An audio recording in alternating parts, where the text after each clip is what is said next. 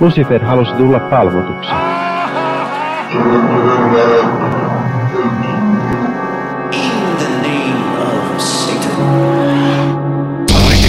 Hyvääpä hyvää vuorokauden aikaa.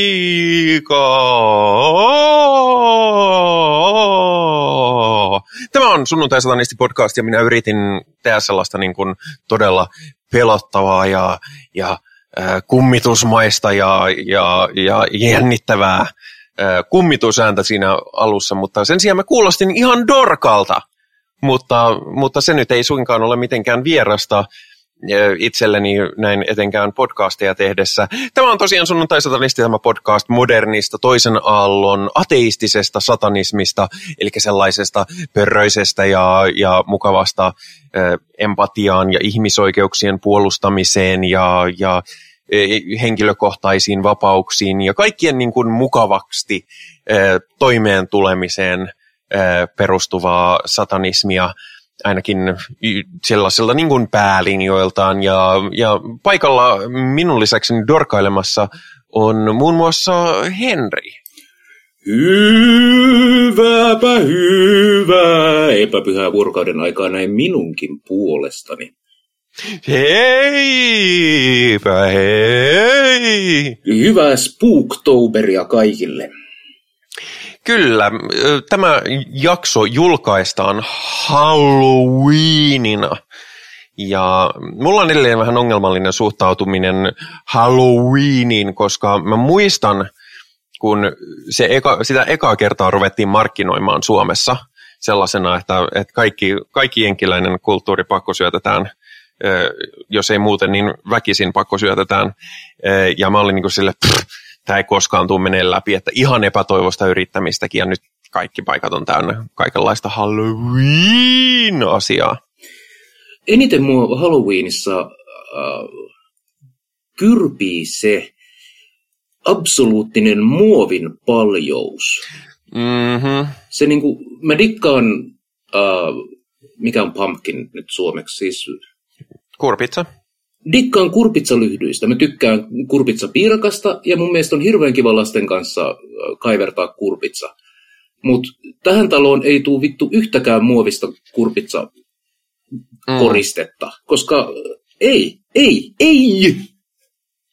Sinänsä siis meillä ei kyllä ole introttu sitä yhtään samalla tavalla kuin mitä se on Jenkeissä, koska kun mä olin Jenkeissä, ja tämä oli siis syyskuu, niin, niin joka paikka oli täynnä Halloweenia ja ihmiset oli jo niin kuin koristellut niiden pihoja. Ja kun käytiin eläinlääkärissä, niin eläinlääkärissä justiinsa koristeltiin sitä koko vastaanottotilaa ja, ja kaikenlaista, että siellä se on niin kuin lähestulkoon joulumainen se, että, että se alkaa niin kuin jo pari kuukautta aikaisemmin se mm, niin, kuin, niin kuin joulu on alkanut täällä, että siis mm-hmm. kuukautta, kuukautta ennen joulukuuta on, on joulukalenterit ja joulusukat ja joulukonvehdit ja muut.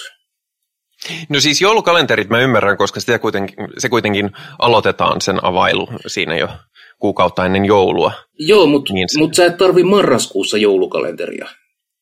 Mm, se, tietysti voi tehdä silleen, että ostaa 31 kalenteria ja syö yhden kalenterin joka päivä. Tai jos tämä 12 kalenteria, niin sitten voi syödä karkkia koko vuoden. Mm-hmm. Mm-hmm. Ähm, mutta joo, ähm, sinänsä siis mä olen nyt silleen vastahankaisesti ruvennut ö, omaksumaan Halloweenia, koska se on kuitenkin hyvin, hyvin saatanallista ö, perinnettä. Ja, ja siis aikaisemminkin mä oon maininnut, että siis vaikka nyt en ole mitenkään ö, harras Satanic Templein asioiden, asioiden seuraaja, niin mä tykkään tästä niiden, niiden juhlapäiväkalenterista, joka on siis täysin vapaaehtoinen. Ja siellä Halloween on, on vuoden tärkein juhla ja, ja tota, mä tykkään siitä niiden perustelusta, että, että Halloween on, on kautta historian johdonmukaisesti kuvailtu tai niin kuin ainakin niin kuin modernin historian, se on kuvailtu pahaksi, demoniseksi ja saatanallisesti näihin niin kuin teistisiin uskontoihin dogmatisoituneiden taholta. Ja tämän, tämän kunniaksi karkin syönti on, on kannatettavaa. Jep, kyllä. Me lähdimme tätä perjantaina. Mä oon aloittanut jo karkin syönniä. Ostettiin, ostettiin tota, Kämpiksen kanssa neljällä kympillä karkkia. Nois. Ei paha ollenkaan. Niin. Mulla on kanssa nyt ollut semmoinen karamellibinke. Mulle tuli tuossa kolme vuotta raittiina ää, täyteen. Ja Onneksi olkoon. silti tekee viinaa päivittäin mieli, joten minä olen nyt tämän kunniaksi vetänyt aivan saatanalliset määrät karamellia. Ja kahvia ilmeisesti. Ja kahvia. Se saattaa kuulla Kyllä. minun ulosannistani. no ei ainakaan tule niin uninen jakso kuin viimeksi. Mm. Ja Ää, siis äh, alkoholistien pyhä kolminaisuushan on äh, kahvi, tupakka ja Jeesus, jolla pysytään raittiina. Mhm. Ja minä en siitä kolmannesta välitä, joten kahvia ja tupakkaa menee niidenkin edestä. Kyllä, mutta pieni, pienempiä paheita kuin nämä kaikki kuin Jeesus. Jep. Joo, ja siis minä aloitan viinanjuonnin enemmän kuin olla Jeesusta rukoilemaan. Että... Näinpä. Tota, Mutta joo, siis, no okei on täällä myöskin, että asut ja, ja pelkojensa kohtaaminen on kannatettavaa, mutta, mutta, erity, mutta siellä on mainittu myös karkkia. Se, se, on, se on se kohta, mihin mä, minä päätän, päätän tota, keskittyä, koska niin, niin ongelmallinen suhde kuin monilla ihmisillä on alkoholiin, minulla on samanlainen karkkiin. Ja, ja näin ollen ö, mä, mä, on, mä nykyään pidän aika sellaista semitiukkaa karkikuria itselleni, niin aina kun on tämmöinen hyvä syy hieman purkaa tätä kuria, niin sit, sit, sit lähtee. No niin, lähtee ihan lapasesta tämä karamellin. Kyllä, kyllä, kyllä. Joskin sanotaan nyt, että kun ostettiin 40 edestä karkkia, niin tänne on myös tulossa vieraita tämän, tämän Ai karkin syönnin aikana, mutta, mutta kyllä, se, kyllä se menisi. Kyllä se menisi kaikki ka- vähintään kahdestaan. Kyllä saataisiin mennä yksinkin. Ö, mutta joo, Mutta Ja- odotas, pysähdytään hetkeksi Halloweeniin, koska se on kiva juu, aihe. pysähdytään. Ää,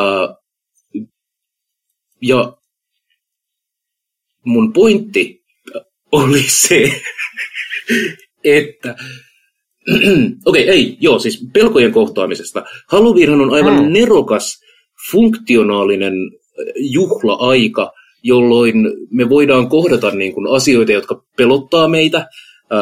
No tämä nyt tulee tietenkin lasten kasvatuksen näkökulmasta, Mm-hmm. mutta siis lapsethan tietää, että on olemassa hirviöitä ja ne tarvii vaan, että joku kertoo, että hirviöt voidaan voittaa. Ja sen takia mä dikkaan kaikista niin kuin klassisista hirviötarinoista ja ää, lapsille olen opettanut tasan tarkkaan, miten vampyyrit ää, torjutaan ja jos isi muuttui zombiksi, niin ää, ampukaa kaksi laukausta päähän ja muita tällaisia niin kuin hyviä ää, oppeja lapsille.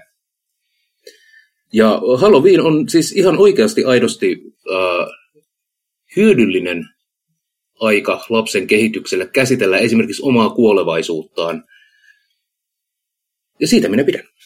Mm. Joo, ja siis mm, meillähän tietysti suomalaisessa kansanperinteessä on ollut kekri. Ja kekri on ollut, ollut yksi vuoden tärkeimpiä juhlia. E, Ja no, jossain vaiheessa kekri sitten, sitten tota, perversioitiin pyhäinmiesten päiväksi, mm. mutta kekri on tämmöinen sadonkorjuun ja, ja ö, juhlimisen paikka varsinkin lisääntyvän pimeyden keskellä, johon, johon sitten pidettiin isot bileet ja, ja syötiin paljon ö, ja kutsuttiin kaikki kuolleet sukulaiset kylään ö, ja näin edespäin. Mikä siis jossain vaiheessa sitten tietysti, kun, kun ne pahat ja ilkeät kristityt ottivat täälläkin kaiken huomion itselleen, niin, niin siinä vaiheessa ne kielsivät ehdottomasti, että, että pyhäinmiesten päivänä ei sitten mitään taikuutta ruveta harjoittamaan.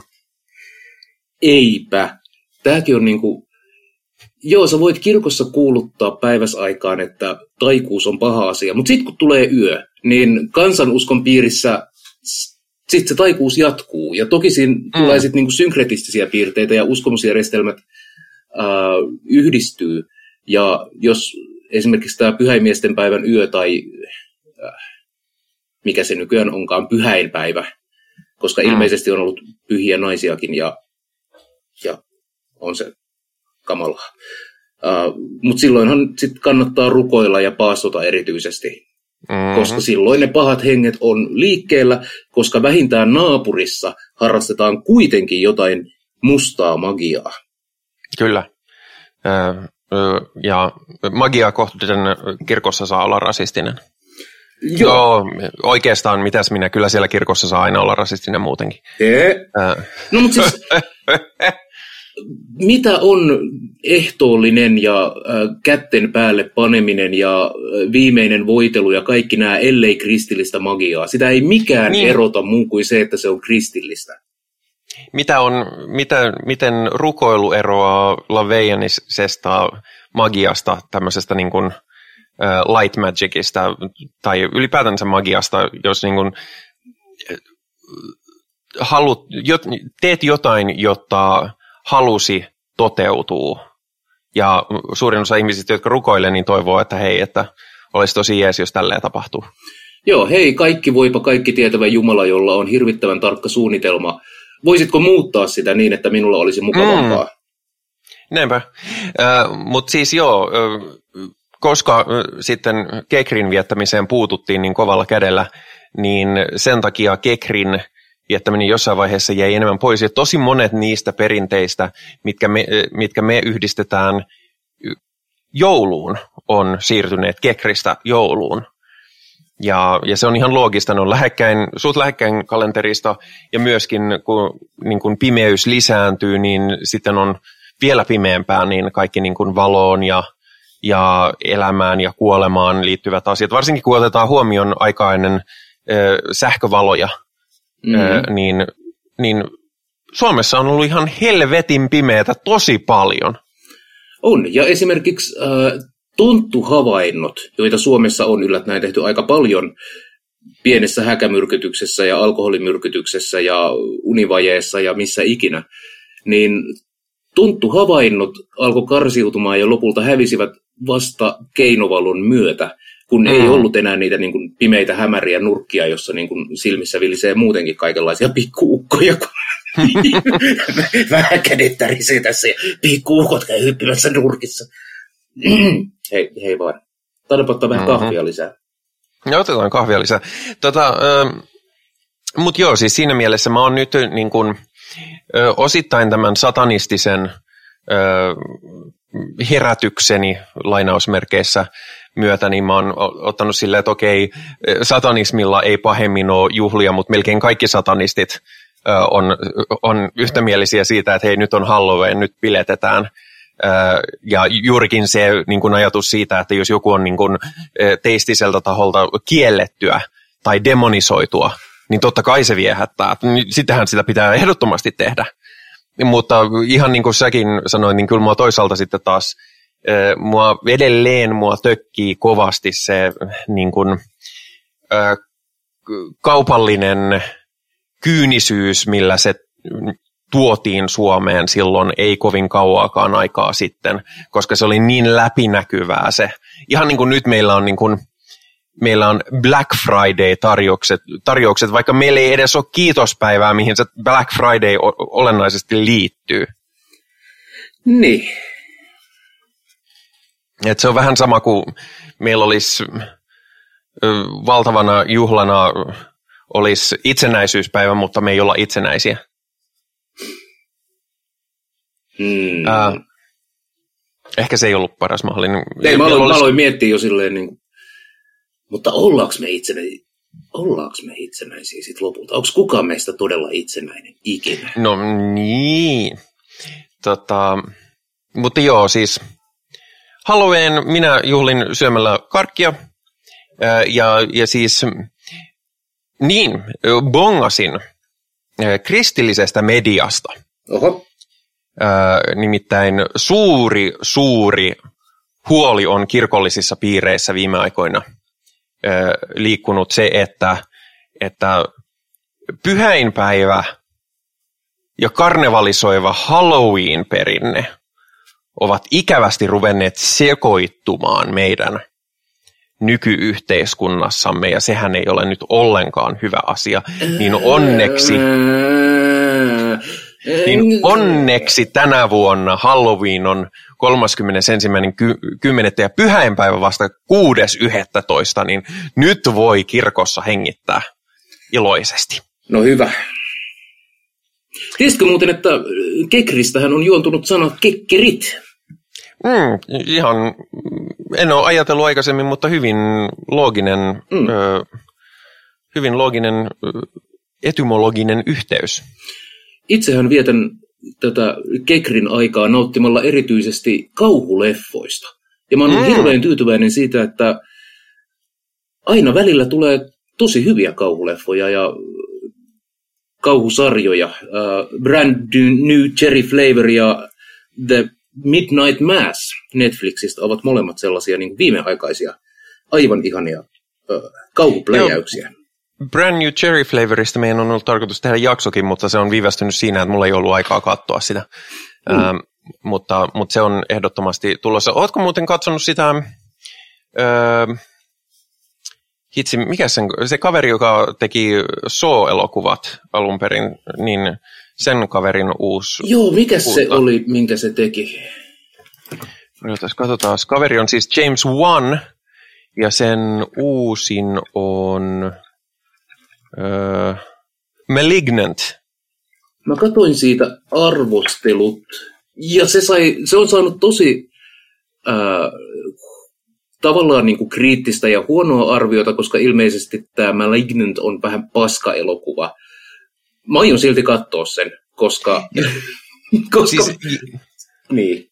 Jengi, joka harrastaa niin kuin B-kauhuelokuvia, niin on ylistänyt sitä ihan maasta taivaisin, että se on tarkoituksella, se on niin kuin kunnianosoitus tällaisia niin kuin, suoraan VHSlle nolla budjetin kauhuelokuvia, mutta se on tehty vain isolla budjetilla ja näyttelijöillä, mutta se niin kuin koko ajan pelaa niillä elementeillä. Ja se on hyvin spesifi yleisö, joka on joka tajuaa tarpeeksi siitä. Mä en ole nähnyt sitä, joten mä en, mä en tiedä, että, että onko se oikeasti hyvä ö, tällainen niin kuin ison budjetin B-elokuva ö, vai onko se, onko se tosiaan vähän kehno. Mm, mutta mielenkiinnolla odotan, että pääsen sen joskus näkemään, koska mä olen harjoittanut, varsinkin viime vuosina, mä olen harjoittanut paljon B-elokuvia ja B-elokuvat on, on varsinkin ihmiselle, joka katsoo välillä aika ryppyotsaisestikin elokuvia, niin se on, ne on mitä mainiointa viihdettä, niin tota, Kyllä, ja ehdottomasti haluan nähdä. B-elokuvat on ehdottoman tärkeä osa meidän mediaa, jossa Marvel ja Disney niin kuin, tuottaa kaiken sen valtaosan.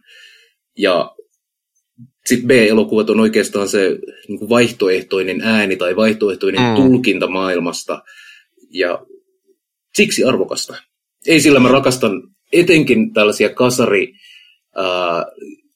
kauhuleffoja, missä on, on näitä kumikäsinukkeja ja muita mm-hmm. käytännön efektejä. Ne on aivan ihania.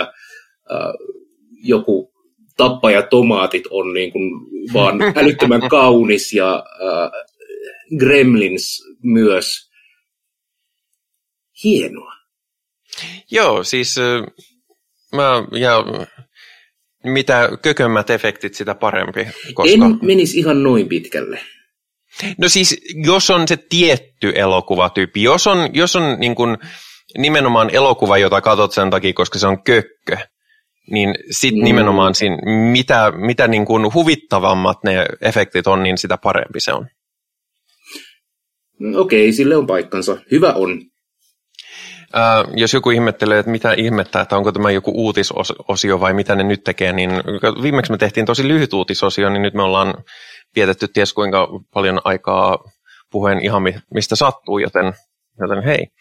Uh, joten mennään eteenpäin tosiaan. Uh, mehän usein puhumme uutisosiossa niin kuin, uh, me, no, aika usein tuodaan, niin kuin, että teistiset uskovat ovat jotenkin NS-pahiksia tai mitä ne nyt taas on pelleily. Ja, ja sitten taas satanistit on tehnyt jotain mainiota, niin mainitaan nyt se, että satanismin eh, nimi ja, ja konsepti nousee esiin myös tällaisissakin ikävissä tapauksissa, esim, kun esimerkiksi se, että Briteissä on nyt tuomittu eh, itseään satanistiksi kutsuva ja sen puolesta minun puolesta mm, satanisti, niin eh, elinkautiseen, koska se murhasi ö, kaksi, hetkin, no, joo, nämä oli siskokset, ja se murhasi ne ihan silleen niin kuin aika randomisti, koska hän oli kirjoittanut oman kertomansa mukaan ö,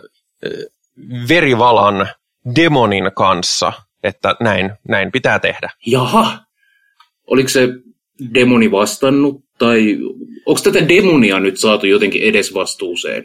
No mä, demonia, demonista mä en ole kuullut sen enempää mediasta, sen vaan itse sanoa, että kyllä, kyllä tällainen kaifari oli paikalla ja, ja tota, on, on, on niin kuin, se nyt vaan kun on luvattu, niin pitää sitten tehdä. Joo, no minähän nyt en ole pätevä diagnosoimaan kyseisen ihmisen mielenterveyttä, mutta jos sä teet verivalan demonin kanssa, jonka uskot aktuaalisesti olevan paikalla ja meet tappamaan ihmisiä sen takia, niin ää, suosittelen hoitoa. Mutta toisaalta mä suosittelen hoitoa ihan kaikille. Kyllä, kaikilla meillä on, kaikki me hyötyisimme vaikkapa terapiasta, mutta, tota, mutta joo siis, kuten sanottu, kaikki satanistit eivät ole meidänlaisiamme leppoisia ja varmasti meidänkin joukosta löytyy niin kuin ateistisen satanismin, jopa ateistisen satanismin toisen aallon tyypeistä löytyy myös kaikenlaista. Mutta tämä on justiinsa se, että no, niin kuin, en nyt mene hänen teologiaansa välttämättä valtaisasti analysoimaan, mutta, mutta niin kuin, hän sanoi itseään satanistiksi ja, ja demonin kanssa nyt tuli vähän rupateltua, niin mitä sä sanot? Mun mielestä kyllä silloin, jos hän itseään satanistiksi kutsuu tämän perusteella, niin, niin onko se satanismi vähemmän validia kuin meidän satanismi? Um, en validiudessa tiedä. Ihan vitun tyhmäähän se on. No on. Sitä, sitä ei kannata. En, siis, tämä ei ole missään määrin puolustus hänelle. Joo, uh, mutta niin kuin Van Luik uh, kirjassaan Children of Lucifer, eli uh, uskonnollisen satanismin historia tai vastaava, nyt mä sain sen väärin. Mutta joka tapauksessa siis Van Luikhan Oxfordin yliopistosta puhuu siitä, että ei ole satanismille sellaista ortodoksia, että me voitaisiin määritellä, kuka on mm. satanisti ja kuka ei. Joten meidän on ihan varmaan pakko mennä sillä, että jos se sanoo olevansa satanisti, niin sitten se on satanisti. Ja sitten meillä on on näitä aluejakoja, että ollaanko me nyt humanistisia vai ollaanko me persidiootteja ja näin. Itse asiassa tästä tulee mulle mieleen äh, tämmöinen pieni keissi, kun äh, Twitterissä äh, väittelin, niin kuin kaikki fiksut ihmiset väittelee Twitterissä. Mm, joo, pelkästään laatua voi syntyä tätä kautta. ja siellä, siellä mainitsin niin, satanismin ja että siihen kuuluu niin kuin olennaisesti minulle nämä niin kuin humanistiset arvot.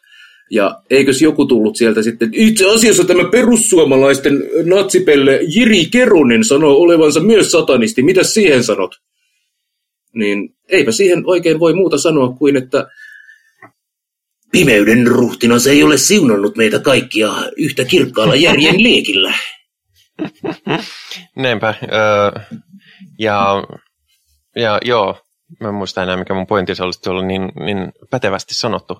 Öö, niin, sehän siinä on, että, että satanisteja on monenlaisia ja voi olla myös kusipää, jopa kusipää ateistisia satanisteja. Öö, kusipäitä löytyy kaikkialla, joten älkää olettako, että me välttämättä emme ole kusipäitä, vaan sen takia, että satumme olemaan satanisteja. Hmm. Mua joskus jopa niin kuin epäilyttää kutsua itseäni ateistiksi, koska äh,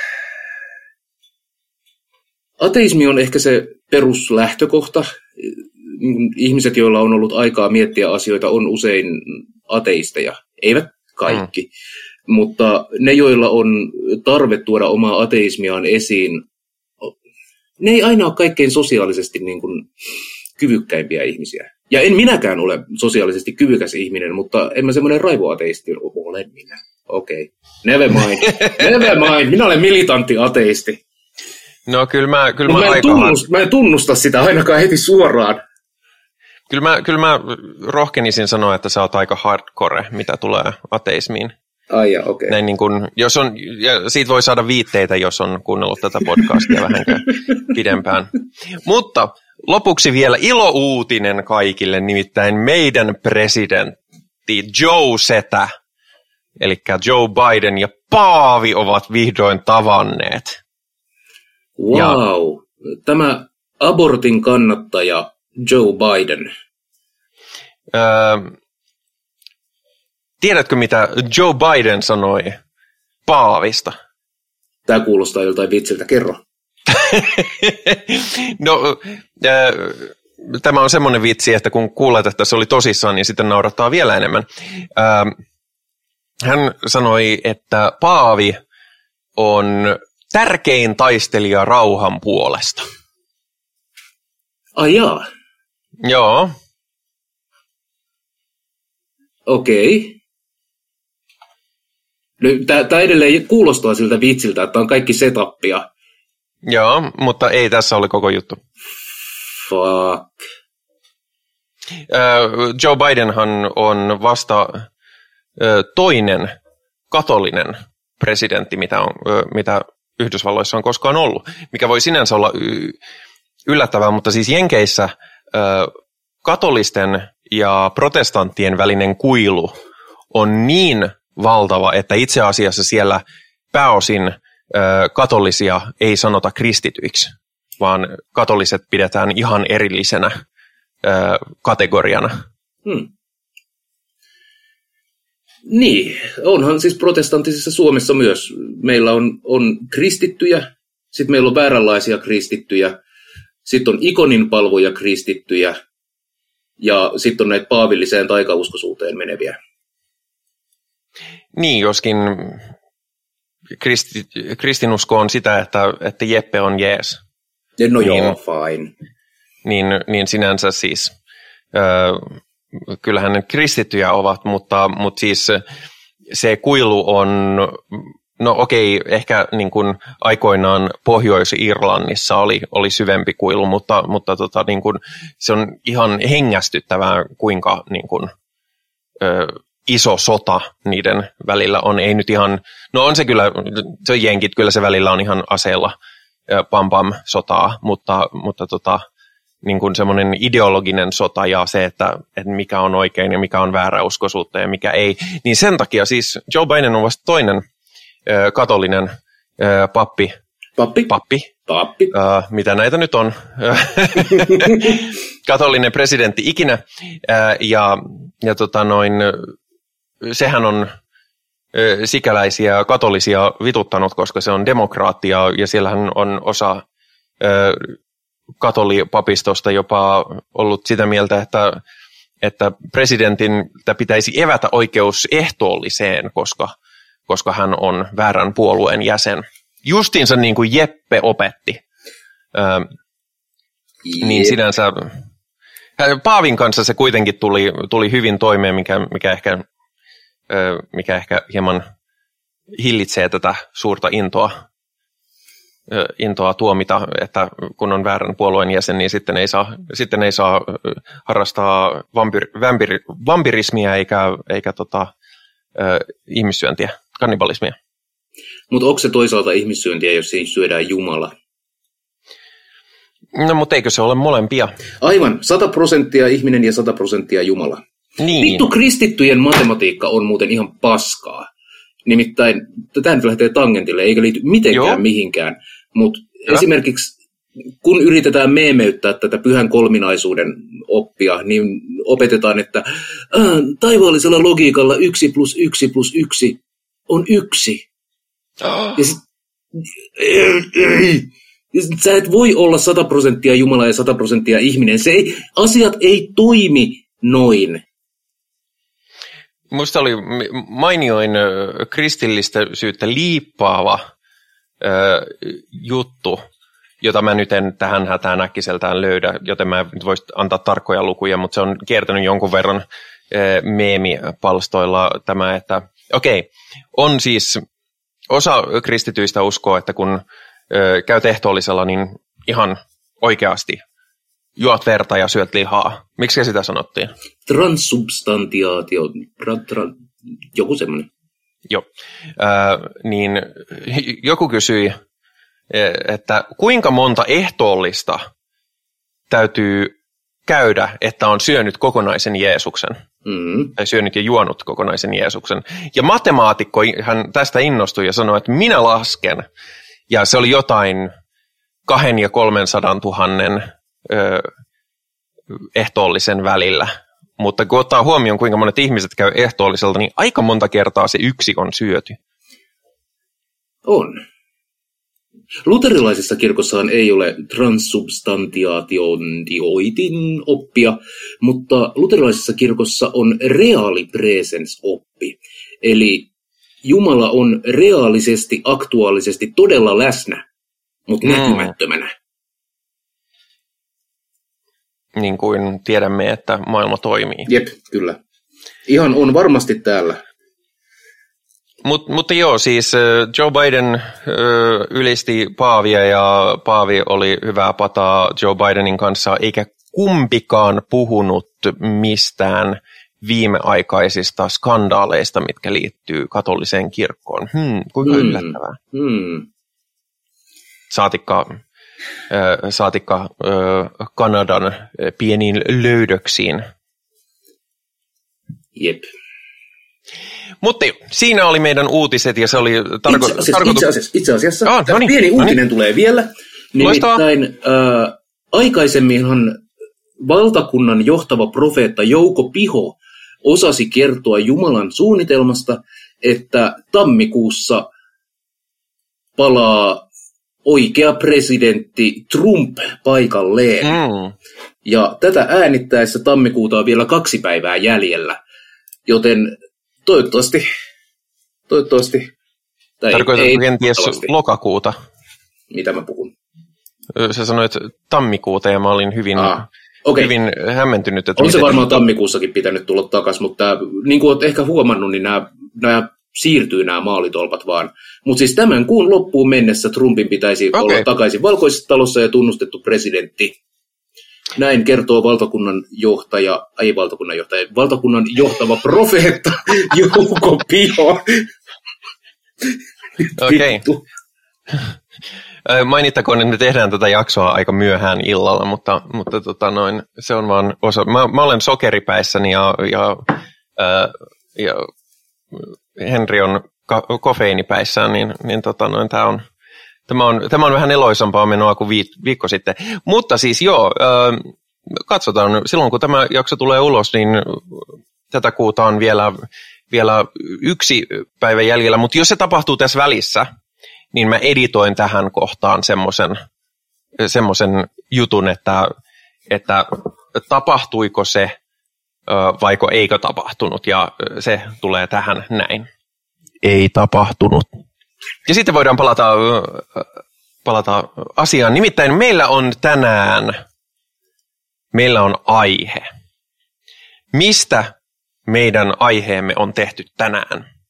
Sen kertoo meille Henri. Tämän päivän aiheena meillä on ähm, profaanin elämän sakralointi satanistisesta perspektiivistä. Eli mehän olemme ateistia ja taikauskoisuutta vailla. Mutta mä väittäisin, että me ihmiset usein hyödytään ää, sellaisista harjoitteista ja elämäntavoista, joita usein assosioidaan uskonnolliseen tai hengelliseen praktiikkaan. Ja minulla on tästä ajatuksia. No, ensinnäkin me eletään satanisteina tämänpuoleisessa maailmassa. Eli meillä ei ole, niin kuin, me ei pyritä lähestymään tuonpuoleisia voimia tai äh, olla interpersonallisessa suhteessa uskomusolentoihin, vaan no me ollaan tässä ja nyt tässä tämänpuolisessa materiaalisessa maailmassa ja keskitytään tämänpuoleisiin profaaneihin asioihin. Mut, Moi, täällä ollaan. Muu... Sori, mä en keskittynyt. Onko kaikki hyvin? On se, se, se oli se vitsi. Ah. Aivan. Okei. Okay. Mun pointti siis tässä jaarittelussa on se, että äh, me satanistit keskitytään tähän elämään. Ei kuoleman jälkeiseen elämään, vaan tähän, mitä just nyt on. Ja skipataan nyt tämän keskustelun äh, aikana epistemologia sen suhteen, että voiko olla jotain äh, tuon puoleista olemassa tai jumalia olemassa. Se on erillinen keskustelu, mutta ainakin me nyt keskitytään siihen, mikä on todellista. Mutta me voidaan hyötyä näistä ää, ehkä niin kuin meditaatio ja mindfulness nyt on sellaisia asioita, jotka ihan tutkitusti hyödyttää ihmisiä tai voivat hyödyttää ihmisiä. Ja niillä toki on, on juuret uskonnollisessa maailmassa, mutta ei anneta sen haitata. Joten mä olen jonkin aikaa pohtinut sellaista, äh, sellaisia harjoitteita, mitä me satanistit voidaan luontevasti käyttää. Ja jotkut meistä harrastaa rituaaleja ja itse olen rituaalityöskentelyn niin kuin, suuri ystävä. Mutta nyt mä erityisesti haluan fokusoida siihen arkipäiväiseen mundaaniin elämään. Eli ei sitä, että me erotetaan arjestamme joku tietty saunahetki, jossa me meditoidaan lauteilla ja pohdiskellaan ja mitä ikinä ritualisoidaan kukin saunakronkkuna, vaan miten saada siitä niin kuin, miten tuoda sitä pyhyyttä, jota meillä muuten ei ole, siihen elämään, mikä meillä on. Onko tässä mitään järkeä? Pysyykö se yhtään kärryllä? On. On. Tämä on mielenkiintoinen lähtökohta. Mä, mä pyytäisin pari definitiota. Joo. Näin. Kun sanot profaani, mitä tarkoitat? Ah, Mircea Eliade, eli yksi tämmöinen uskontotieteen äh, merkkihenkilöistä kirjoitti kirjan Pyhä ja profaani, äh, jossa hän erottelee nimenomaan meidän arkipäiväisen, jokapäiväisen, todellisen maailman, joka on profaania. Siitä pyhästä, mm. mikä on, no, by definition, tuonpuoleista ja yliluonnollista ja jumalaista. Ja no, me, me eletään profaanissa maailmassa uskonnollisten rituaalien avulla. Uskonnolliset ihmiset voivat pyrkiä vaikuttamaan pyhään, mutta niin, se on se, niin, se on, se on siis, määritelmä. Joo, mä halusin, halusin tietää tarkkaan ottaen, että missä niin kun termistöllisesti puhutaan, koska mulle sana profaani on kaikkien tutuin englanninkielen sanan profane kautta, joka tarkoittaa jollakin tavalla hävytöntä tai esimerkiksi kirosanat, niin niistä sanotaan, että ne ovat profane tai, tai kakaaminen housuun julkisella paikalla on myös profane, jos sen tekee tar- tahallaan. Aivan, Ää... aivan sama sana kyseessä, ja kyllä profaani on saanut näitä negatiivisia konnonaatioita. Ihan sen takia, Mutta siis että se prof... ei ole pyhää elämää. Niin, eli profaani on sitä, mikä on täällä. Kyllä. Tässä. Jep. Ää, ja pyytäisin vielä toisen definition. No niin. Koska mä olen tällainen. Ää, mitä tarkoitat, kun sanot pyhä?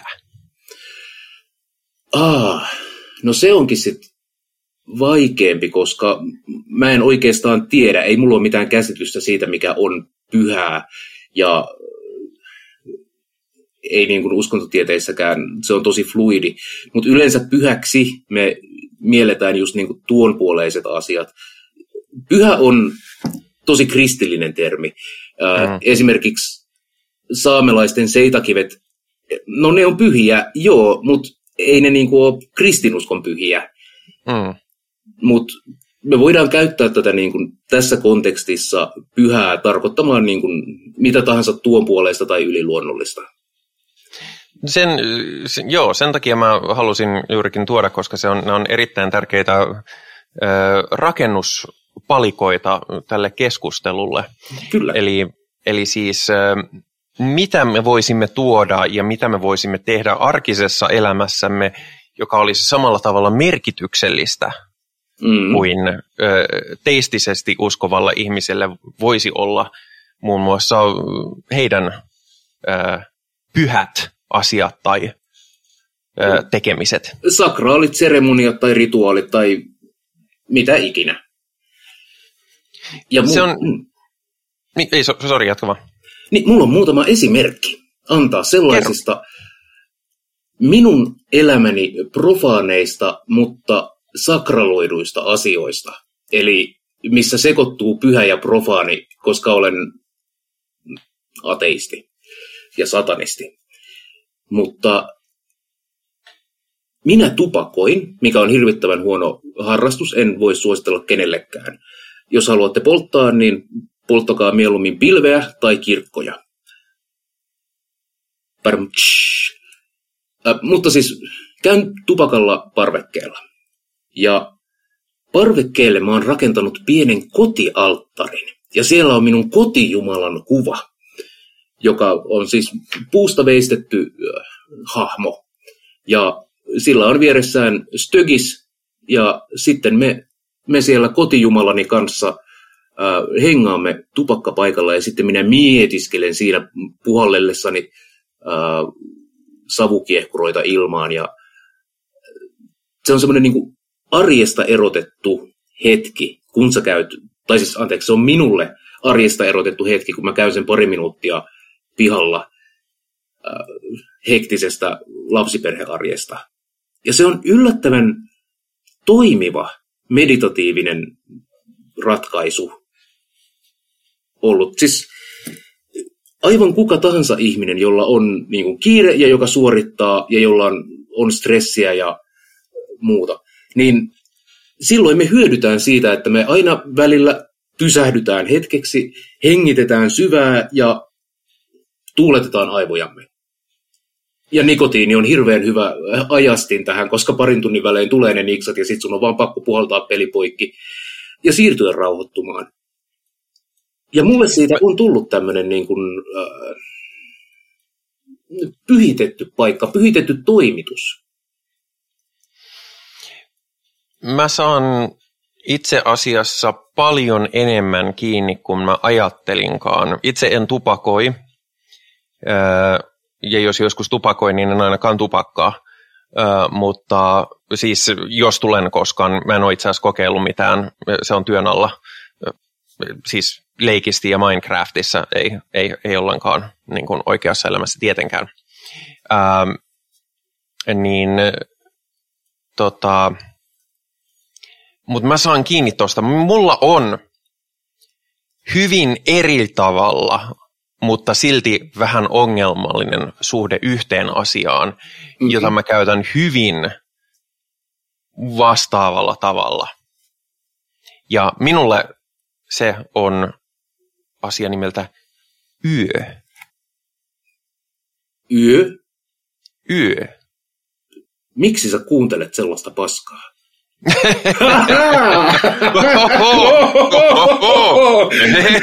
me, satanistit, me satanistit vihaamme kaikkea hyvää, siksi me kuuntelemme vain yötä. Ää, se kyllä toimii. Ää, jos haluaa kuunnella paskaa, niin, niin se on kyllä yö on hyvä valinta. Tota, mm, yö on mulle ollut aina sellainen, että koska mä olen Mulla usein esimerkiksi mielenterveyden ongelmat on liittynyt siis totta kai mielenterveys kertoo jo itsessään, että kyse on asiasta, mikä tapahtuu mun pään sisällä, mutta mulla on kauhean usein ollut se, että se mikä aiheuttaa mulle erityisesti pahoja tuntemuksia olemassa olevista asioista on asioita, jotka tapahtuu päivällä. Kun mä olin nuori, niin se oli koulukiusaus.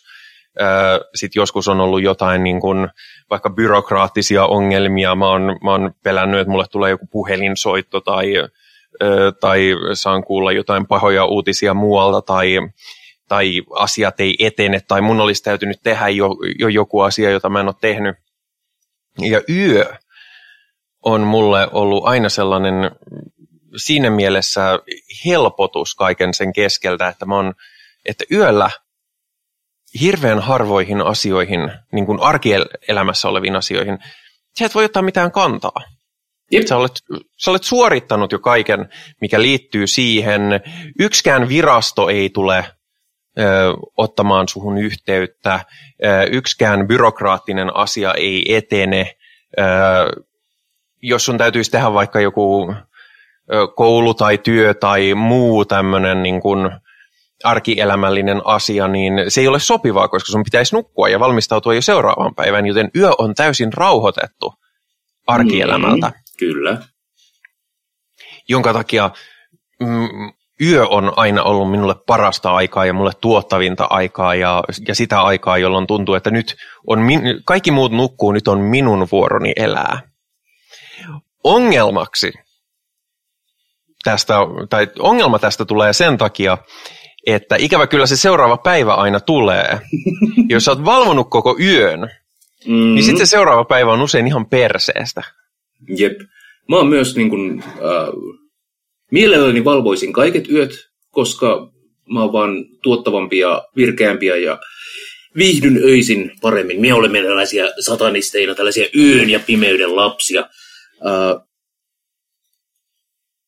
Mutta yö ja päivähän on ihan hyvä tapa erottaa myös ja käsitellä tätä aihetta, koska päivä on se niin kuin, uh, profaani aika. Silloin päivällä tehdään työt, tiskataan tiskit ja pyyhitään pyllyjä. Mutta yö on siitä poikkeavaa ja erillistä. Öisin vallitsee jollain tavalla eri lait kuin päivisin se on kiehtovaa. Se, meidän mielessä tapahtuu joku shifti silloin, kun me vaihdetaan päivästä yöhön. Ja sen takia yöaikaan suoritetut toimet on jollain tavalla latautuneempia kuin päiväsaikaan hoidetut asiat. Joo, ja myöskin mä oon aina tykännyt lähteä kävelylle keskellä yötä. Varsinkin sen jälkeen, kun mä oon muuttanut kaupunkiin. No okei, kyllä mä tykkäsin siitä maaseudullakin, mutta silloin se oli hyvin erilaista, koska silloin, koska Suomi on kylmä ja pimeä paikka, niin pimeys. Maaseudulla pimeys on jotain, mitä kaupungissa ei tule koskaan kokemaan. Ja se oli tosi makeeta lähteä niin, kuin niin pimeeseen, että sä niin kuin oikeasti et vittu näe yhtään mitään. Kyllä. Ja se on, se on tosi makea se tunne, kun se on niin kuin, kävelet siellä ja paikat on niin tutut, että sun ei tarvi nähdä mitään. Sä mm. tiedät täsmälleen, missä sä meet ja, ja sä pystyt seuraamaan vaikka polkua sille, ihan vaan tuntemalla sen jaloissa ja, ja menemällä. Ja sä, kun sä et näe yhtään mitään, niin raja sun itsen ja ympäröivän luonnon ja maailman välillä häviää ihan täysin, se on täysin merkityksetön. Ja se on siisti tunne, jota ei normaalisti pääse ko- kokemaan. Ja mä en tarkoita tätä minään sellaisena, sellaisella niin kuin hevonpaskaa ö, kristallipuolue ö, huuhaa tasolla.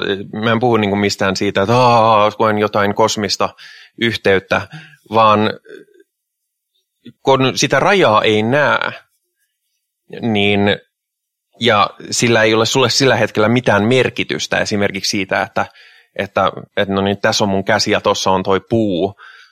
Muuta kuin nyt sen verran, että sit sä, sä et halua törmätä siihen puuhun, mutta et sä toisaalta haluat törmätä sun käteenkään. Mm, mm. Niin, niin tavallaan ne rajat, on, kun ne on merkityksettömiä, niin silloin niitä rupeaa hahmo, hahmottamaan tai oikeastaan ole, alkaa olla hahmottamatta mitenkään. Ja sitten taas kaupungissa se on todella makeata, kun on keskellä infrastruktuuria, joka on rakennettu sen ympärille, että siellä on paljon ihmisiä ja liikkuminen toimii ja autot pääsee tästä näppärästi ja, ja niin kun se koko ympäristö on rakennettu sen mukaan, että paljon ihmisiä pääsee kulkemaan mahdollisimman tehokkaasti paikasta toiseen. Mm. Mutta siellä ei ole ketään. Jep. Minä kanssa tykkään hiippailla tuolla öisin, öisin pimeässä ja siinä on jotain, no mä käytän termiä latautunutta. Kun ikkunat on pimeitä, kukaan ei sano mitään, autojen äänet on vaienneet. Ihan kuin saisit tullut niin kuin toiseen paikkaan, mutta se on sama paikka. Mm. Se, on, se on latautunut ja se tuntuu tuon puoleiselta. Ja jos nyt, jos kuvitellaan, että mulla olisi terveitä elämäntapoja ja mä kävisin esimerkiksi lenkillä, niin äh, yöaikaan tämmöinen lenkkeily olisi mulle varmasti hyvin niin kuin, merkityksellinen ää, no, suoritus, josta päästäänkin jatkamaan tätä aihetta. Nimittäin mikä meille satanisteille tässä maailmassa jotakin merkitsee, on oma kehomme ja sen terveys. Koska jos mun kehon terveys pettää, niin sit, no, minun terveyteni pettää, ja mä todennäköisesti kärsin. Joten on mun ensisijaisissa intresseissäni pysyä terveenä ja elossa. Eikös? Joten... No, miten se nyt ottaa? No niin, no joo, okei. Okay. Debatable. Kaksi itse tuhoista nihilistia podcasta. niin, no en mä nyt tiedä.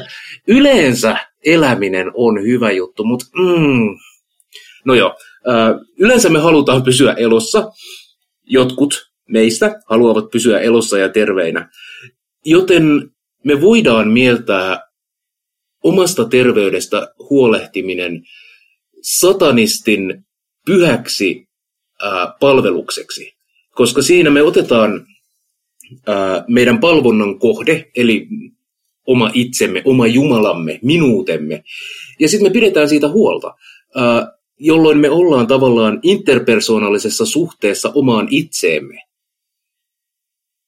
joka on, se on hengellinen suoritus hengellisessä sanastossa. Aivan samoin kuin sä uhraisit Jumalalle rukouksia tai suorittaisit jotain katumusharjoitusta tai mitä ikinä kristityt tekeekään, tai kun hindut vie jumalille alttarilla suitsukkeita tai ää, jyviä tai kukkasia uhrina, niin samalla tavalla mä voin suhtautua omaan kehooni ja pitää itseäni Jumalana. Ja mieti, eihän me niin kuin, hengellinen ihminen ei halveksis omia jumaliaan jos se halveksi, niin se ei palvoisi niitä. Mä olen satanisti. Uh, mä palvon itseäni, jos mä palvon yhtään mitään. Niin miksi mä halveksisin ja tuottaisin pahaa mun omalle keholleni? Eikö mun pitäisi niin nimenomaan uh, uhrata omalle keholleni mielekkäitä suitsukkeita ja uh, pitää huolta, että tämä on niin kuin edustuskelvollinen jonkinlainen representaatio muulle maailmalle. Niin. Hmm. Hmm. Mielenkiintoista. Mulla tulee aina tässä se, että, että mä nimenomaan, ja me ollaan puhuttu tässä ohjelmassa useampaankin kertaan siitä, että mä taasen tästä niin kuin, ö, oman itsen nostamisen jollekin korokkeelle, niin, niin se ei puhuttele mua, vaikka siis ollaan myös puhuttu siitä, että tavallaan se on relevanttia myös minulle joskin hyvin eri tavalla.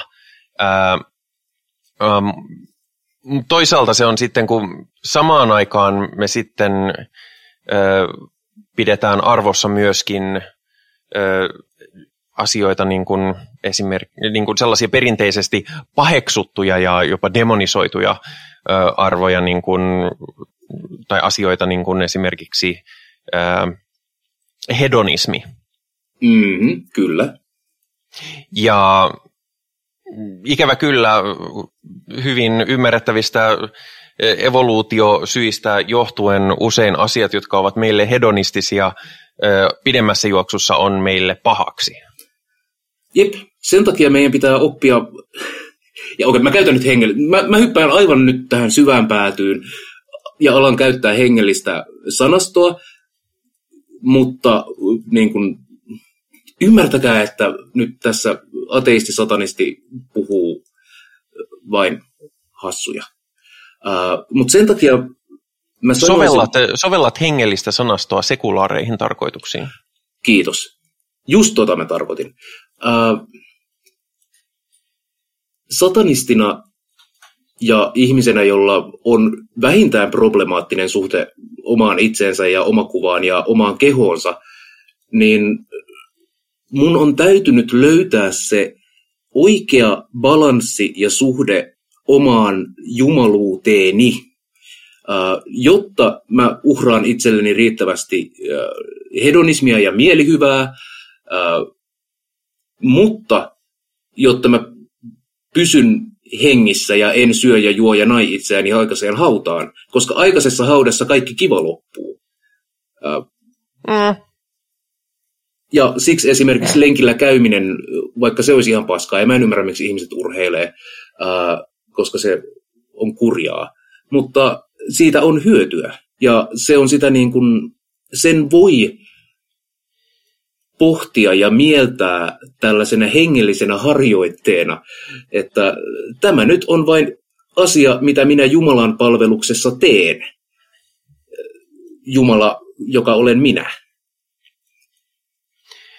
Minusta tämä kuulostaa kovasti ihmiseltä, joka yrittää motivoida itseään treenaamaan enemmän ja yrittää kovasti löytää siihen, siihen hyviä, hyviä kann, kannustimia. Mä en ole vielä pystynyt motivoimaan itseäni lenkkipolulle, mutta se, minkä mä olen pystynyt tekemään, on pyhittää mun oman temppelin.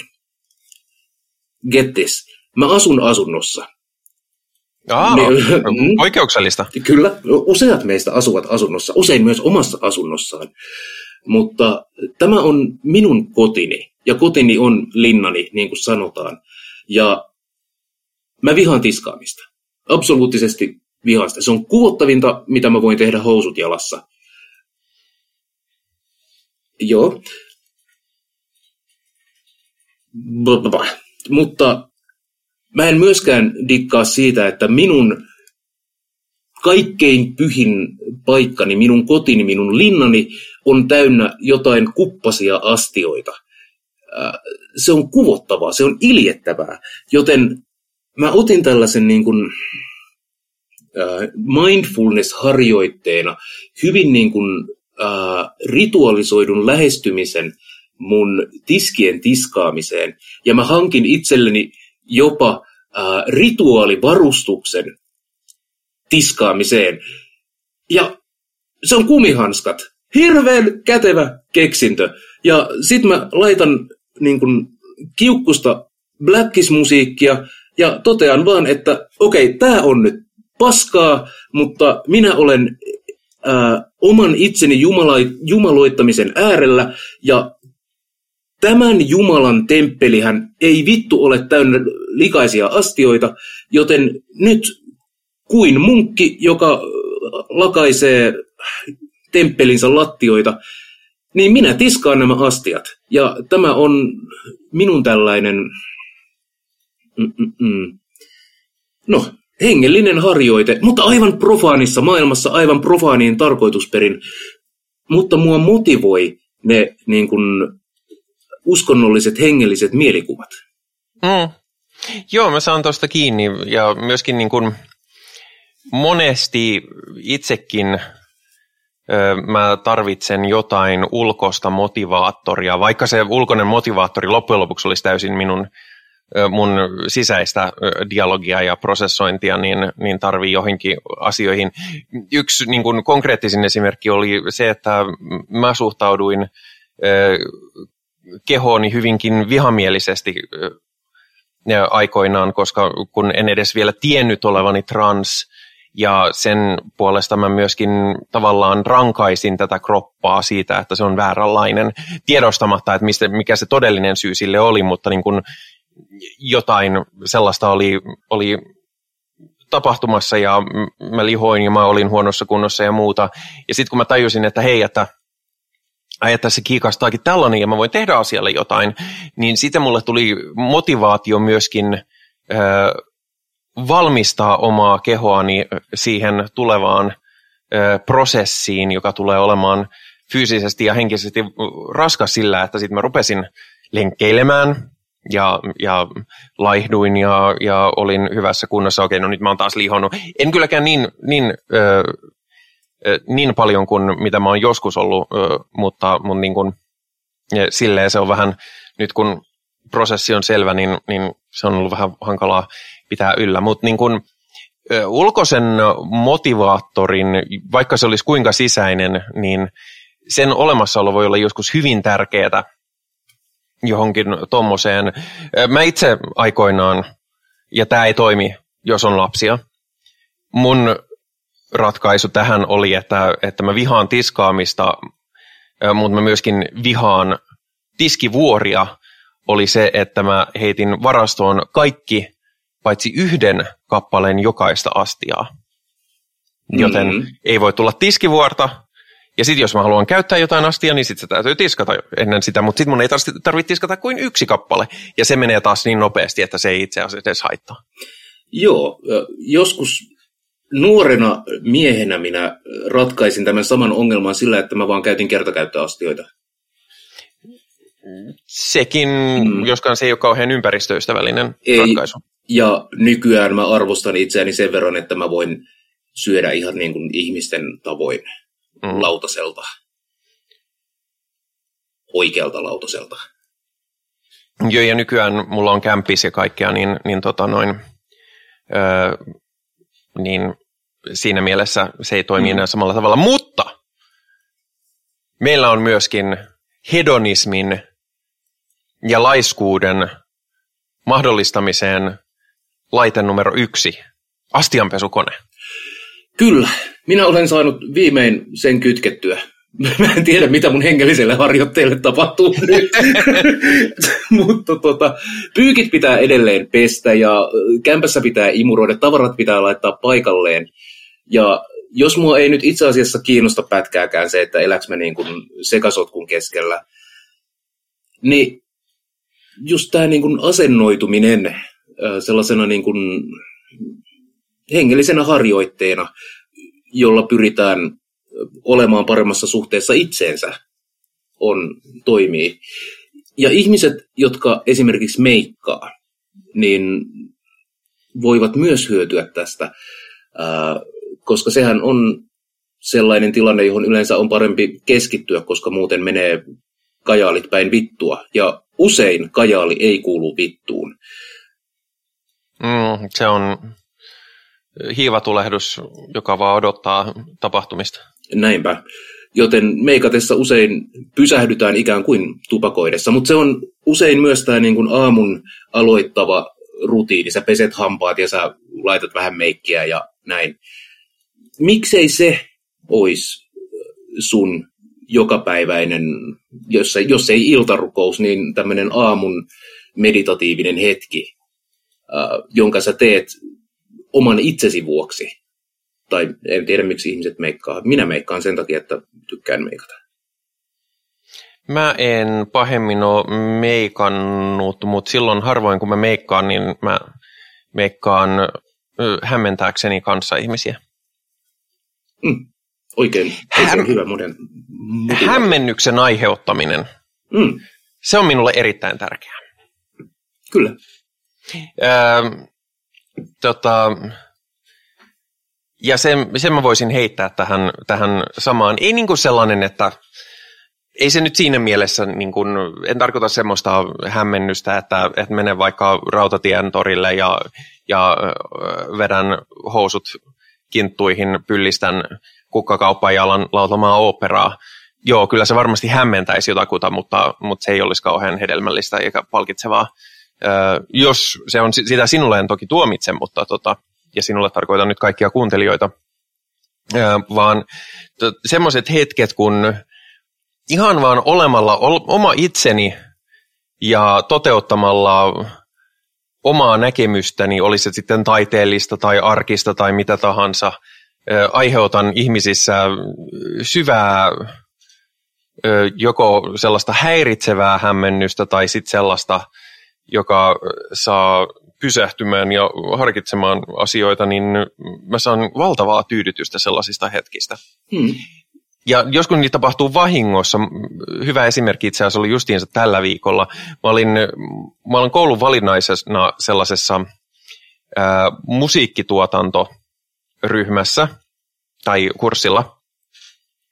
Ja meidän oli tarkoitus työskennellä ryhmässä, mutta, mutta tota, sitten kukaan muu mun ryhmäläisistä ei koskaan ilmaantunut paikalle, joten me jouduin tekemään sen yksin. Ja sitä tapahtuu, varsinkin valinnaisissa, jos, jos onkin kiire ja muuta, niin se on helppo jättää väliin. Ää, mutta tota, joten mä tein sitten yksin, ja, ja siinä oli sitten juurikin tätä äänitystä edeltävänä iltana oli, oli kuuntelusessio, missä kuunneltiin sitten kaikkien juttuja ja opettajat kommentoi ja, ja annettiin vinkkejä ja muuta. Ja mä olin vähän hermostunut siinä, koska mä jouduin tekemään sen loppupeleissä tosi nopeasti ja mä en ollut ihan tyytyväinen ja sitten tuli, sit tuli vähän erikoinen, mutta niinku se oli kuitenkin, koska se on niinku, ö, populaarimusiikkiin ö, niinku, erikoistunut se ryhmä, niin sitten mä olin silleen, että joo, että koitetaan nyt tehdä jotain tällaista. Ja sitten kun tuli mun vuoro, mä olin vähän silleen, että jengi ei kyllä tule tykkäämään tästä, mm-hmm. koska tämä nyt ei mennyt ihan niin kuin putkeen ja tämä nyt ei ollut muuta. Ja sitten yhtäkkiä, kun, tai kun mun biisi lähti soimaan, niin jengi reagoi todella odottamattomalla tavalla. Ne oli niin kuin silleen, että wow, ja mitä tämä on, ja, ja, ja paras kommentti oli ehkä, että sä oot ihan hullu, mutta mä tykkään tästä. Ja, ja opettaja kommentoi, että mä en oikeastaan osaa sanoa tähän mitään, koska musta tuntuu, että sä oot kehittänyt ihan uuden, uuden genren ja, ja kaikkea sellaista. Ja, ja se oli mulle ihan hirvittävän palkitsevaa ja mä olin silleen, että wow, se oli tosi siistiä. Kaikki oli jotenkin niin, niin sykähtyneitä siitä sen mun, mun tuotoksen omalaatuisesta, että mä en hennonnut kertoa kenellekään, että mä kyllä yritin tehdä ihan tavallisen poppibiisin. mm-hmm. Mutta siis tämmöiset, niin kun, okei, taiteellisuus ja taiteen tuottaminen ei välttämättä ole arkista sama, ihan samalla tavalla kuin vaikka tiskien peseminen, mutta se on kuitenkin sen verran iso osa mun elämää, että, että niin kun, jos huomaa jollakin tavalla koskettaneensa taiteella toista ihmistä, vaikka se olisi kuinka arkinen se tilanne ja oli niiden reaktio tavallaan millainen tahansa. Jos oikeasti huomaa, että hei, tämä aiheutti reaktion, se on, siinä on jotain samanlaista merkitse, merkityksellisyyttä kuin ö, ehkä muissa esimerkkiasioissamme. Ihan ehdottomasti ja itsekin, no mä tykkään piirtää ja mä tykkään kirjoittaa ja tehdä kaikkea tuollaista. Sen, sen voi ajatella niin kuin jonkinlaisena Jumalana toimimisena, niin kuin minä olen luoja Jumala, minä nyt manifestoin omaa pyhää tahtoani maailmaan. Tämä nyt oli tämmöinen niin kuin lennosta runoiltu, mutta miksipä ei? Miksipä ei? Onhan jumalia erilaisia ja eri funktioita ja ne tekevät eri asioita ja on suurempia ja on pienempiä jumalia niin kuin eri vaikutusaloillaan, niin miksipä ei? Miksipä emme olisi niin kuin, rehvakkaasti jumalia, jotka tekevät ja luovat ja toimivat maailmassa. Ja onhan se nyt kunnioitettavaa aina, kun jumalat jotain tekevät. Niin, se on siis toisaalta sitten taas arkisempi versio tästä on se, että esimerkiksi, ja liittyen taas vähän äh, transaiheisiin, vaikka mä nyt en halua liikaa niin kuin, äh, jumittautua siihen, mutta on esimerkiksi se, että mä en presentoi selkeästi kumpaakaan binäärisukupuolta, ja se aiheuttaa ihmisissä hämmennystä. Ja mä en niin tee sitä tah- tahallani provosoidakseni, mutta jos joku provosoituu siitä, niin mä oon aina ilahtunut, koska se on ihan oikein niille, hmm. jos, jos joku semmoinen provosoituu. Osa siitä on myöskin se, että mä en ole ö, mä oon käynyt siis ääniterapian, mun alkuperäinen maskuliininen ääni ei ollut tällainen. Henri on yksi niitä harvoja ihmisiä, jotka on kuullut, millainen mun ääni oli ennen kuin mä, mä kävin ääniterapian läpi. Ö, ja mun ääniterapeutti olisi halun tavallaan vähän niin kuin lempeästi kyllä, mutta puski vähän siihen, että, että mä voisin harjoittaa mun äänestä vielä feminiinisemmän. Ja mä olin taas silleen, että ei, mm. ei kun tämä on mulle tosi luontainen. Myöskin se, että mä, mä, mun ulkoasu on sellainen, että ihmiset ei välttämättä saa päätä eikä häntää mun sukupuolesta. Se ei ole provokaatio, se on mi- miten minä tunnen oloni eniten kotoisaksi ja mukavaksi omassa elämässäni.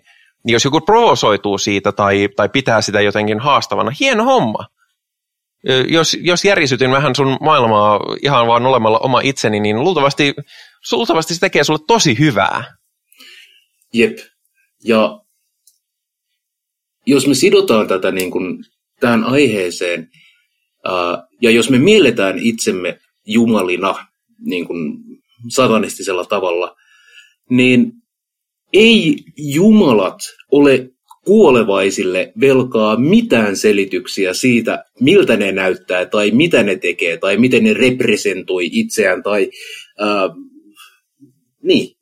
Jumalat on jumalia ja ne toimii omalla pyhällä arkisen järjen ulottumattomissa olevalla logiikallaan ja sen ei tarvitse olla maallisen järjen mukaista.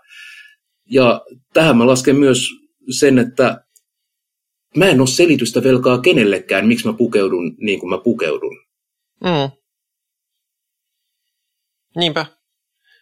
Öö, ja siis tavallaan jos viedään tämä Jumal, Jumal metaforaa vielä pidemmälle, niin, niin tosi monet kulttuurithan tuntee tämän niin kuin, englanniksi on niin trickster god, eli, eli veijari jumala. Mm, kujeilija. Niin, niin jos minä olen jonkinlainen jumala, niin sitten minä olen ehdottomasti kujeilija. Mm, kyllä. Ja minä voin olla sekä luoja että tuhoaja. Minä olen sellainen eh, arvaamaton ja potentiaalisesti vaarallinen tremendus et fascinas ilmestys, kun minä tulen. Ja, uh, niin kuin, isänä ja vanhempan roolissa mulla on hyvin vahva tämmöinen niin kuin, äh, suojeleva ja äh, elämää ylläpitävä vietti. Mutta samaan aikaan mä olen hyvin kiukkuinen ja kaoottinen ja, äh, ja niin. Mä en ole niinkään kaoottinen, mä oon vaan ärsyttävä. Ai okei. Okay. Hmm. Nyt varsinkin kun elää, siis aikaisemmassakin kämpässä oli kämpiksiä, mutta tota, silloin meillä oli isompi kämpä ja meillä oli kaikilla vähän enemmän omaa tilaa ja, ja silleen, niin se ei ollut ihan niin tiivistä. Nyt, nyt mä elän asuinkumppanin kanssa silleen, en parisuhde tiivistä, mutta silti niin kuin tiivistä elämää, niin, niin elämällä jonkun toisen kanssa niin kuin suht tiiviisti, niin se kyllä paljastaa itselle, kuinka ärsyttävä sitä itse oikeasti osaa olla. mm. Ja sitten se on vielä hassua, että, että mä ärsyynnyn itselleni ja sitten tämä mun asuinkumppani taas on sitä mieltä, että et sä ole ärsyttävä. No silleen, no onpas. Ihan vitun ärsyttävää tämäkin taas, mitä tein. niin, että kehtaa. Niin. Tota, Mutta joo, siis mä, mä itse asiassa en odottanut saavani tältä aiheelta ihan – näin paljon irti kuin mitä mä oon saanut, koska, koska tota noin, yllättäen tämä olikin äärimmäisen samaistuttavaa ja, ja huomaan kuinka tärkeitä tällaiset hetki. Monesti ne myöskin, mä huomaan, että ne, no ehkä tätä taiteellistuutta lukuun ottamatta, mutta molemmin, monesti ne semmoiset hetket, jotka on kuvatulla tavalla tärkeitä, niin liittyy jotenkin etääntymiseen omasta elämästä. Mm-hmm. Saat rauhan siitä, että hei, just nyt mun ei tarvitse olla minä, just nyt mun ei tarvitse olla yhtään kukaan. Niin. Nyt ei tarvitse performoida omaa itseään. Niin, ja ei tarvi, niin kun, ei tarvi olla vastuussa omasta itsestään yhtään mihinkään eikä kenellekään, eikä kellään voi olla mitään sanottavaa, eikä tarvi jännittää mitään ja, ja ei tarvi ei tarvii täyttää mitään odotuksia ja muuta. Ehkä sen takia mä oon silleen, että, että niin kun, olisi kiva, jos ei kuolisi, niin mä oon silleen, että äh, no toisaalta, mä oon aina tykännyt siitä, kun ei tarvi olla. mm-hmm. Mä kyllä, sitä mitä mä pelkään, mä pelkään ja haluan välttää vakavaa sairastumista ja tosi epämiellyttävää kuolemaa. Sinänsä kuolemisen suhteen mulla on ihan sama, koska sitten mä oon kuollut. Se on vähän sama kuin mulle, mulle tehtiin iso leikkaus, niin, niin jengi oli silleen, että no hermostuttaako tai, hermostuttaako tai, tai jännittääkö tai muuta. Ja mä oon silleen, että miksi mua, miksi mua hermostuttaisi? Mä aion, mä aion nukkua koko sen ajan. Niin, en minä sitä leikkausta tee. Niin, mulla on vähän sama suhtautuminen kuolemaan. Joo, se on... Minä ymmärrän täysin ja symppaania, vaikka niin kuin... Toisaalta on semmoinen ajatus, että, että kyllä mulla on itse asiassa vielä niin kuin asioita, joita mä haluaisin tehdä, mutta toisaalta jos mä oon kuollut, niin sitten kaikki kiire on loppunut siihen. No, niin, ei, sit, ei sitä jää kaipaamaan mitään sellaista. Sen takia, niin kun, ja tämä nyt vähän liittyy, tällä hetkellä eläessä, elämässä niin mä en ole mitenkään itsetuhonen, mulla on ihan jees. Äh, mutta, kun, mutta mä oon ollut, ja sitten mä, joskus ihmisten kanssa tulee puheeksi, että, että, tota, et, joo, että mä oon yrittänyt itsemurhaa muutaman kerran teini-ikäisenä ja muuta, ja sitten ihmiset on se, että no onpa hyvä, että et, et, onnistunut. Ja mä oon silleen, että mm, Jep. toisaalta mitä, mitä, mitä väliä? Jos, jos mä olisin onnistunut, niin me ei käytäisi juuri nyt tätä keskustelua, eikä se toinen ihminen ikinä osaisi kaivata sitä keskustelua, mitä, mikä me just käytiin, koska sitä ei missään, missään maailmantilanteessa olisi voinut tapahtua. Mm. Tiedä kuinka, tiedä kuinka monta hyvää sunnuntai-satanisti podcast-hostia on mennyt sivusuun sen takia, että ne on tappanut itsensä ennen kuin me ollaan aloitettu podcast. Tai oletko ajatellut, kuinka monta hyvää podcast-hostia on kadonnut aborttiin? pam, pam,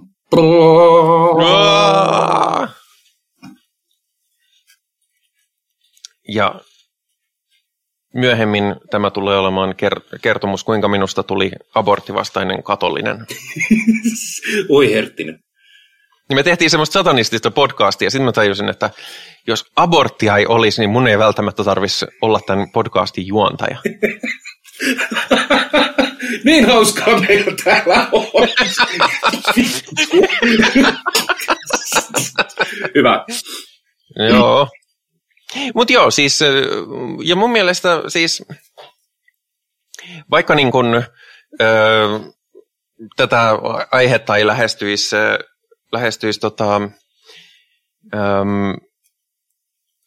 niin kuin näin sanotaan konkreettisten mielikuvien kautta tai, tai, ö, tai niin kuin käyttäen välttämättä edes samaa ajatusta jumaluuden ja sakramenttien ja, ja, ja profaaniuden kautta, niin, niin mun mielestä ylipäätään olisi hyvä, jos ihmiset tiedostais, mitkä on itselle tuollaisella niin fundamentaalilla tavalla tärkeitä hetkiä, koska sil, sitten kun ymmärtää, kuinka tärkeitä ne on, niin niitä oppii arvostamaan enemmän ja niitä, niitä saattaa jopa oppia järjestämään elämäänsä paljon enemmän. Koska, koska niin kuin se, että mä, mä tiedostin jo joskus teini-ikäisenä, että yöt on itse asiassa mulle tosi tärkeitä itseni, niin kuin itseni kanssa olemisaikaa, niin mä rupesin arvostamaan sitä vielä enemmänkin jälleen kerran, mikä ei tehnyt yhtään hyvää mun vuorokausirytmillä, mutta mä luulen, että se kuitenkin pitkällä tähtäimellä on tehnyt ihan hyvää mun psyykkeelle. Mm, kyllä, ja siis tämähän on aihe ja tematiikka ja sanasto, joka ei puhuttele kaikkia, ja jotkut voi olla ihan lotkauttaa korvansa ja sanoa, että en tässä ole mitään järkeä. Ja se on ihan fine. Se niin kun, tämä on yksi lähestyminen satanismiin ja melko spesifi itse asiassa sellainen, mutta minulle, joka olen tottunut käsittelemään aiheita niin kuin uskonnollisen retoriikan avulla, niin tämä on aika hiljattain itse asiassa avannut mulle uusia tapoja konseptoida maailmaa ja just käydä läpi niin kuin arkisia rutiineja. Ja mielikuva siitä niin kuin itsensä, itsensä Jumalana palvomisessa on, on varsin miellyttävä, koska mä oon jo päättänyt, että, että äh, prostituutio on ainoa sakramentti, jota minun temppelissäni harjoitetaan. Ja, ja voi veikkoset, että sooloseksistä on tullut paljon ritualistisempaa kuin... mm. Myöskin niin, siis, siis, siis otetaan erillinen aika siitä omasta äh, seksuaalisesta psyykeestään niin kuin ylläpitämiseen ja toteuttamiseen. Et se ei ole mitään niin kuin, äh, vessassa piilossa kännykän hämärältä näytöltä viisi minuuttia tumppaamista, vaan se voi olla niin kuin ihan äh, erillinen, irrotettu, itselleen uhrattu hetki. Ja ne on hyvin miellyttäviä hetkiä. Mm. Toki tämä nyt ei päde kaikkiin ihmiseen, kaikilla ihmisillä ei ole samanlaista niin kuin, suhdetta omaan kehoonsa tai seksuaalisuutensa tai muuta, mutta se perusidea on siellä löytää ne tavat suhtautua itseensä ja kunnioittaa itseään ja nauttia omasta seurastaan, mikä on hyvin saatanallista. Joo, ja siis tämmöiset uskonnollisen verbaliikan kautta tulevat vertauskuvat on sen takia myös sekulaarisissa keskusteluissa on toisaalta relevantteja, että me, usein mainitaankin se, että kuinka uskonnollisen kulttuurihistorian pohjalle meidän kulttuuri on rakentunut ja kuinka, kuinka syvällä ne on liittyen ihan niin kuin sanoihin, joita me käytetään arkielämässä ja liittyen, liittyen niin kuin moniin tapoihin hahmottaa maailmaa ja, ja olemista ja tekemistä ja kuinka, niin kuin, kuinka kauttaleikkaavasti uskonto, siis teistinen uskonto on, on meidän hahmotuksen maailmasta mm. mennyt, niin, niin tavallaan tämä on se jo meille NS-pakko syötetty, mutta osittain myös ihan kulttuurillisesti osmoosin kautta meille ominaisiksi muodostuneen maailmankuvan muovaamista itselle relevanteempaan mahdolliseen muotoon. Kyllä, ja mä oon itse asiassa melkein valmis onpa ihana tämmöinen niin kuin akateemisen varovainen lähestyminen. Minä olen melkein valmis sanomaan, että ihminen saattaa olla lajityypillisesti taipuvainen uskonnolliseen ää, mielikuvastoon ja uskonnollisiin harjoituksiin, koska se on yleisinhimillinen piirre. Ei ole olemassa sellaista kulttuuria, jossa ei harjoitettaisi jonkinlaisia rituaaleja, ää, tai jossa ei olisi jonkinlaisia niin kuin, pyhän ja profaanin, tai mistä ei voitaisiin ainakin tulkita pyhän ja profaanin erotuksia. Mm. Ja sen takia nämä on erittäin mielenkiintoisia keskusteluja. Keskusteluja, joita voi jatkaa esimerkiksi sunnuntai-satanistin Discord-alueella, joka on oma autonominen saarekkeensa Perkeleen temppelin Discord-serverillä. Siellä järjestetään muun muassa toimintaa, esimerkiksi sellaista niin kuin elokuvan katsomista, jota kun tämä ohjelma on julkaistu, olemme juuri sen edellisenä iltana tehnyt, joten mehän voimme tässä vaiheessa jo kertoa, kuinka se meni. Oliko meillä mukavaa? Kyllä meillä varmasti oli mukavaa. Ehdottomasti oli mukavaa. Minulla oli mukavaa. Jos kellään muulla ei ollut hauskaa, niin minulla oli hauskaa. Ja sehän on tärkeää. Ähm, sanoisin, tai edelliseen keskusteluun pohjautuen voisin sanoa, että sehän on tärkeintä. Kiitos, aivan. Äh, mutta äh, joo, siellä tehdään tällaisia, me katsoimme elokuvan American Satanist, vai oliko The American Satan? Kyllä, American joka on, Satan, joka oli dokumentti. Kyllä, se oli henkilökuvadokumentti Haisuli Tonista, eli Anton Leveistä, mikä on hyvin kiinnostava varmasti katsaus historiallisesti liikkees, tai liikkeellemme historiallisesti merkittävään, joskaan ei ehkä niin profetiaaliseen hahmoon kuin mitä joillekin toisille satanismin alalajeille. Jumalisten, nyt tulee, nyt tulee miellyttävän monimutkaista kieltä, joka on, mä, mäkin ilmaisen jotenkin tarpeettoman akateemisesti nyt asioita, ja se on, se on, se on mukavaa varsinkin, kun nykyään mun kotikieleni ja arkikieleni noin 90 prosenttisesti on englanti, niin on silleen, että no nytpäs makustellaan hieman tätä suomen kieltä. Mm. kuinka voinkaan puhua suomen kieltä niin, että mahdollisimman harva ymmärtää? Ja, Sallikaa minun artikuloida hetki näitä sanoja. Artikul- artikulaation tulee ole, olla selkeää ja helposti kuunneltavaa. Ö, mutta joo, ja sitä tapahtuu Perkeleen Discordissa. Myöskin ö, ohjelma julkaistaan YouTubesta, mistä tätä voi kuunnella, mutta siellä on myöskin kommentointimahdollisuus. Sinne voi jättää kommentteja ja myöskin Facebook.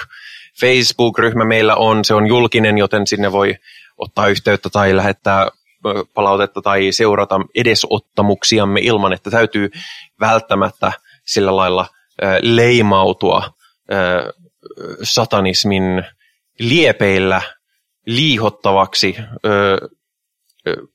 erikoiseksi kulkijaksi. Ja mitä sitten? Ohjelmaa voi kuunnella Spotifysta, sitä voi kuunnella ö, Apple Podcasteista, Google Podcasteista ja oikeastaan mistä tahansa podcast-päättöisestä palvelusta. Tai sitten myöskin sieltä esimerkiksi Facebook-sivulta löytyy linkki suoraan RSS-feediin, jos haluaa käyttää jotain – ihan omaa podcatcher, eli podcastin tilausohjelmaa, niin kuin esimerkiksi sitten käytän Androidilla semmoista ohjelmaa kuin Dogcatcher, jossa on kaikki ne ominaisuudet, mitä minä haluan ja paljon muita, joten sekin on aina optio. Mutta nyt on aika sanoa kiitos kaikille lukuisille osallistujillemme. Kiitos muun muassa Henrille. Voi, kiitoksia. Minä haluan myös ulottaa nämä kiitokset sinun suuntaasi, Pii. No kiitos, kiitos. Tämä oli, tämä oli odottamatonta, mutta imartelevaa. Ja kyllä, me palaamme asiaan ensi viikolla, mutta nyt on aikamme todeta teille, että heipä hei. Heipä heilaa.